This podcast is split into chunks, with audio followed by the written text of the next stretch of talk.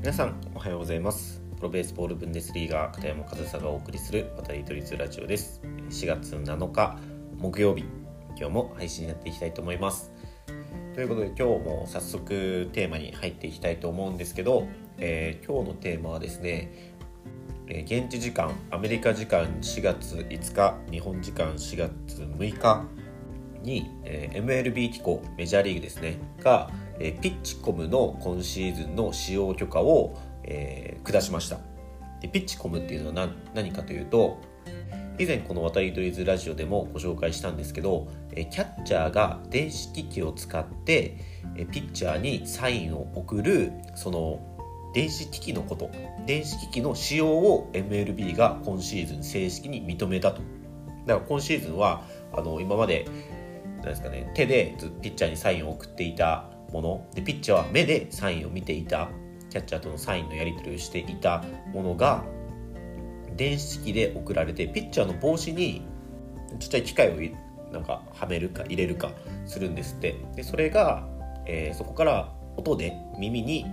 えー、サインが伝えられると。そういったテクノロジーをもうフィールドの中に使う許可を MLB が下したということでこれは結構大きな変化だと僕は思うんですよね。でっていうのもこれまでとルールルールというか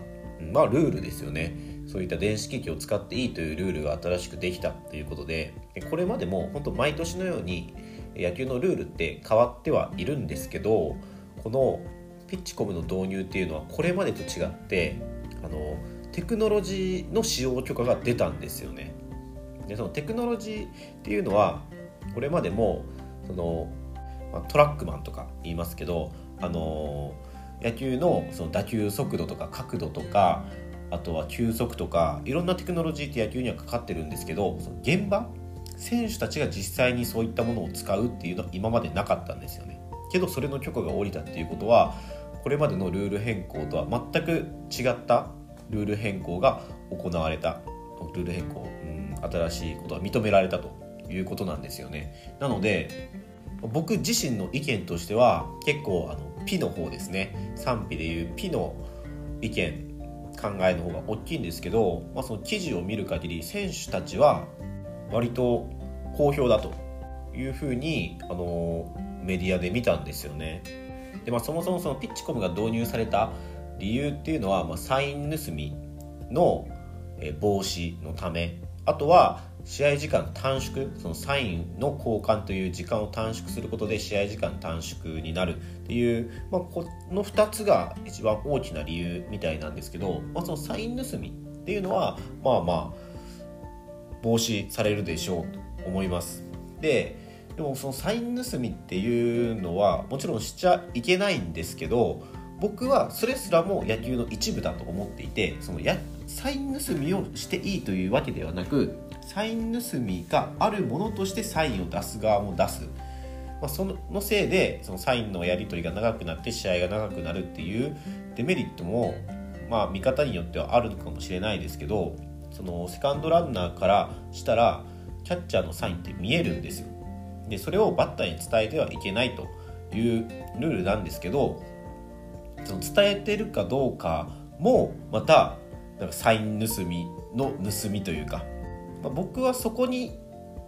一種の駆け引きがあると思っているので、まあ、その駆け引きがなくなるっていうことは野球の一つの要素を奪うこ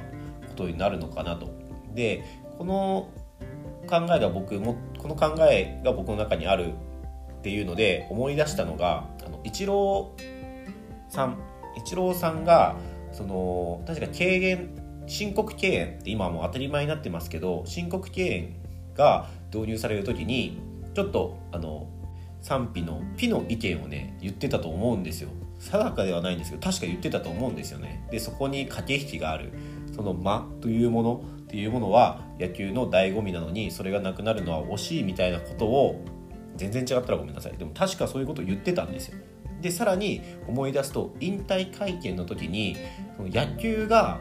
これもちょっと全然ちゃんと見直してあのこうやって喋った方がいいと思うんですけどなんか野球が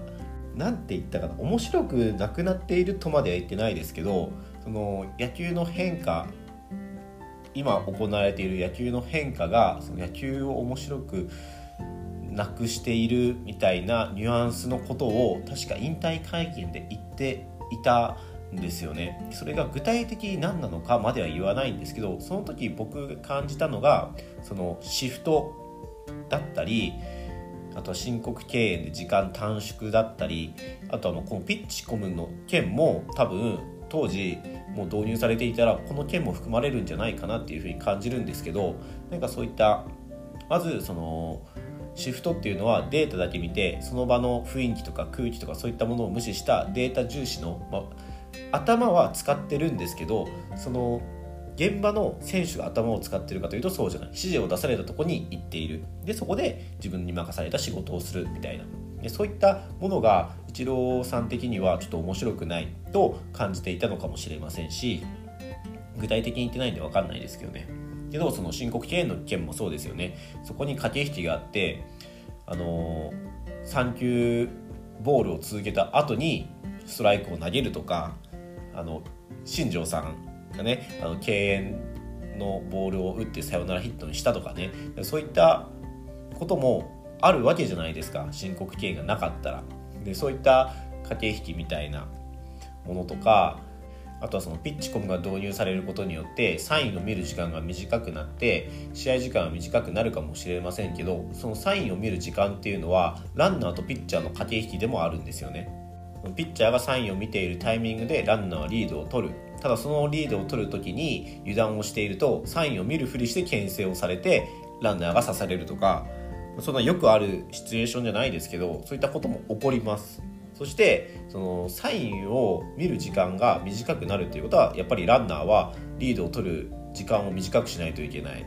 やっぱそこもそのピッチャーキャッチャー感だけじゃなくてランナーとか守備にも影響って出てくるんですよね。そういった駆け引きがなくなるっていうことはやっぱりその選手が頭を使うことがだんだん減ってくると思うんですよ。ね、やっぱりその駆け引きがあるからサインをわざと首振ったりだとか、えー、長くボールを持ったりだとか野球は間のスポーツとか言われますけど僕その時間も野球の一部だと思っているのでその時間をまあなくす時間を短縮っていうことが結構目的としたルール変更って多いじゃないですか。もちろんそのプロ野球がね見てくれる人があってのプロ野球なので見てくれる人が飽きないように時間を短くするっていうのも一つの考えなのかもしれないですけどそれによって野球の魅力を損なうと本末転倒だと思うんですよね。なのであの僕はどちらかというと賛否のピの意見を持っているんですがとはいえ選手たちからも好評っていう声を聞くとなんか僕の意見もねそんなに重要じゃないというかまあ僕はそのプロ野球はあの見てくれる人があってのプロ野球だと思うのでファンの要望だったりファンのためにいい方向に行けばいいっていうのは分かるんですけどあとは選手もどうなのかというのも結構大事だと思ってでそのやってる本人たちが、まあ、好評だと。いう声を見て、まあ、これはねあの、ま、新しく導入するということで、まあ、どちらかというとそういう賛否の3の意見をより大きな声でねあの報道したりとかメディアが取り上げたりっていうのは、まあ、全然あるのかなとも思いますけど、まあ、選手たちもいいと言ってるのであればまあそれはそれでいいのかなというふうにもね思ったりもして、まあ、僕個人的にはねそのピノ。方の意見を持っているんですけど、まあそのまあ、今シーズン見てどうなるかっていうところもあるかなというふうに思います。まあ、でもどちらにせよすごく大きな変化だと思うのでそのピッチコムによる影響がどう出たかっていうのはその今シーズン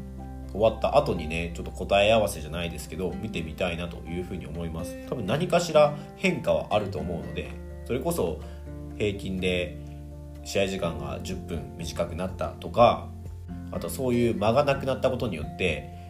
例年より盗塁の数が減ったとかあとは何ですか、ね、三振が増えたとかなんか何かしらの影響が出てくると思うんですよ。なのでそれが果たしてワンシーズン通してやってみていい影響なのかどうかっていうところがね、まあ、大事なところだと思うので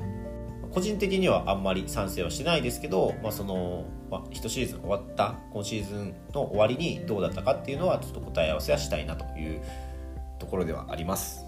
はい。そんな感じの僕の意見なんですけど皆さんがどう思うかっていうのもちょっと気になるのでねもしよかったらご意見コメント欄等でお聞かせいただければ嬉しいなというふうに思います。はい。ということで今日も最後までお聴きいただきありがとうございました。片山和沙でした。